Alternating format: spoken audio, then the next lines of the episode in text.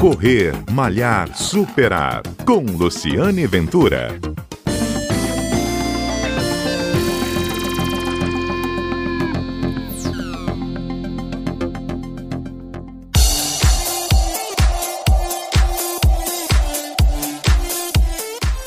Bom dia. Este é o Correr Malhar Superar, um programa que vai ao ar todo sábado aqui na Rádio CBN, programa que traz histórias de corridas, de corredores e histórias que interessam aos atletas. E a história de hoje vai nessa linha. Eu vou conversar com Hernani Abad, ele é professor de educação física, graduado em educação física, tem especialização em treinamento de força e musculação e é treinador funcional. Hernani vai responder a seguinte pergunta, porque todo corredor você faz: o que, que eu faço para não me machucar correndo, não ter lesão? Hernani, diz aí se os corredores ficam falando muito no seu ouvido: ai, tô com dor, tô com dor, tô com dor de perna, tô com dor de pé, tô com dor de, de tudo. Como é que é isso para vocês aí no treinamento? Bom dia, Lu. Muito obrigado aí pela oportunidade. A resposta dessa pergunta é um tanto quanto complexa. Então a gente vai precisar de ir por partes, né? Primeiramente, a gente precisa saber que boa parte das lesões é, causadas pela corrida são causadas pelo uso excessivo das articulações e que a longo prazo é, o número excessivo de impactos pode comprometer o funcionamento dessas articulações, sendo muito afetadas na corrida as articulações do joelho, da lombar e do quadril. Sendo assim, é de exima importância uma abordagem estratégica no plano de treinamento das pessoas comuns e atletas adeptos à corrida, no sentido de uma estratégia de fortalecimento muscular, no sentido de melhorar não só a parte muscular, mas também um sentido amplo, né? Melhorar a flexibilidade, a mobilidade, a estabilidade articular. Uhum. Os exercícios de força eles protegem as nossas articulações e nossos ossos. Porém, nem só de força vive o homem, né? A gente existem nuances no corpo humano e cada articulação existe uma tem uma necessidade específica, né? De acordo com o Michael Boyle, que é um visionário no, no segmento de treinamento de força, condicionamento físico, na visão dele, o corpo está dividido por articulações e por padrões de movimento, e não por músculos, né? De uma forma individualizada, como a gente vinha vendo durante muitos anos, isso inserido bastante enraizado na musculação até hoje, né? Uhum. Então, é, a gente precisa entender que boa parte do nosso tempo nós estamos expostos a forças que nos causam má postura, compensações estruturais e é, até assim levando a dor, né? Na quem visão corre... dele, em, quem hum. corre, assim, basicamente, é, a visão dele, de, de quem você está se referindo, ele acha que a gente não tem que se preocupar só em fortalecer os músculos, mas fortalecer as articulações, e é onde mora o problema da corrida, não é isso? Seguinte, o que acontece? Ele tem uma visão que não só, você não precisa somente fortalecer os músculos, os músculos. Muitas vezes o que acontece quando a pessoa tem uma dor, um problema específico no joelho, na lombar, no quadril, ah, vai fazer fortalecimento esse fortalecimento, hoje, para mim, isso é muito amplo. Não, não se trata só de peso, de pegar peso. A gente precisa Cada articulação tem uma necessidade. Vou te dar um exemplo. É, às vezes, no dentro do treinamento funcional, uma coisa corriqueira não é obrigatório, nem todo funcional faz, mas a gente costuma a treinar descalço. Por quê? Uma vez que você treina descalço, você melhora a propriocepção do pé e assim você melhora a ativação e a estabilidade do arco plantar. A gente começa, é como se fosse uma casa, né? De baixo para cima. Então você precisa de, de, um, de um arco plantar forte.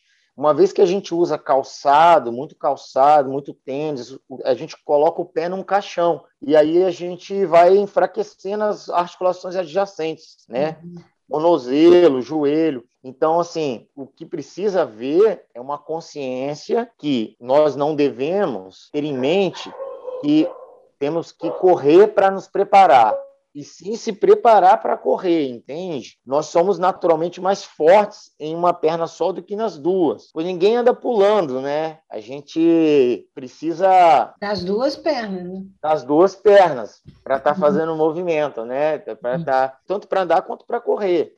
Uhum. Então, por exemplo, é, antigamente, né? Mas ainda existe um pouco isso hoje em dia. É muito comum quando você pensa em fortalecimento para para corrida, é um trabalho simultâneo com as duas pernas, né? É, exercícios como agachamento, levantamento terra, leg press, cadeira extensora, cadeira flexora. Porém, é, o que é benéfico para o corpo são os trabalhos unipodais, né? Os trabalhos com uma perna só, porque eles têm um ganho duplo, né? Você tem um duplo benefício, uma vez que o trabalho com uma perna só, ele vai melhorar tanto a parte de equilíbrio quanto a parte de estabilidade do joelho, certo? E aí, como para o corredor, você daria que dicas, Hernani? Estou conversando com o professor especializado em treinamento funcional de força e musculação.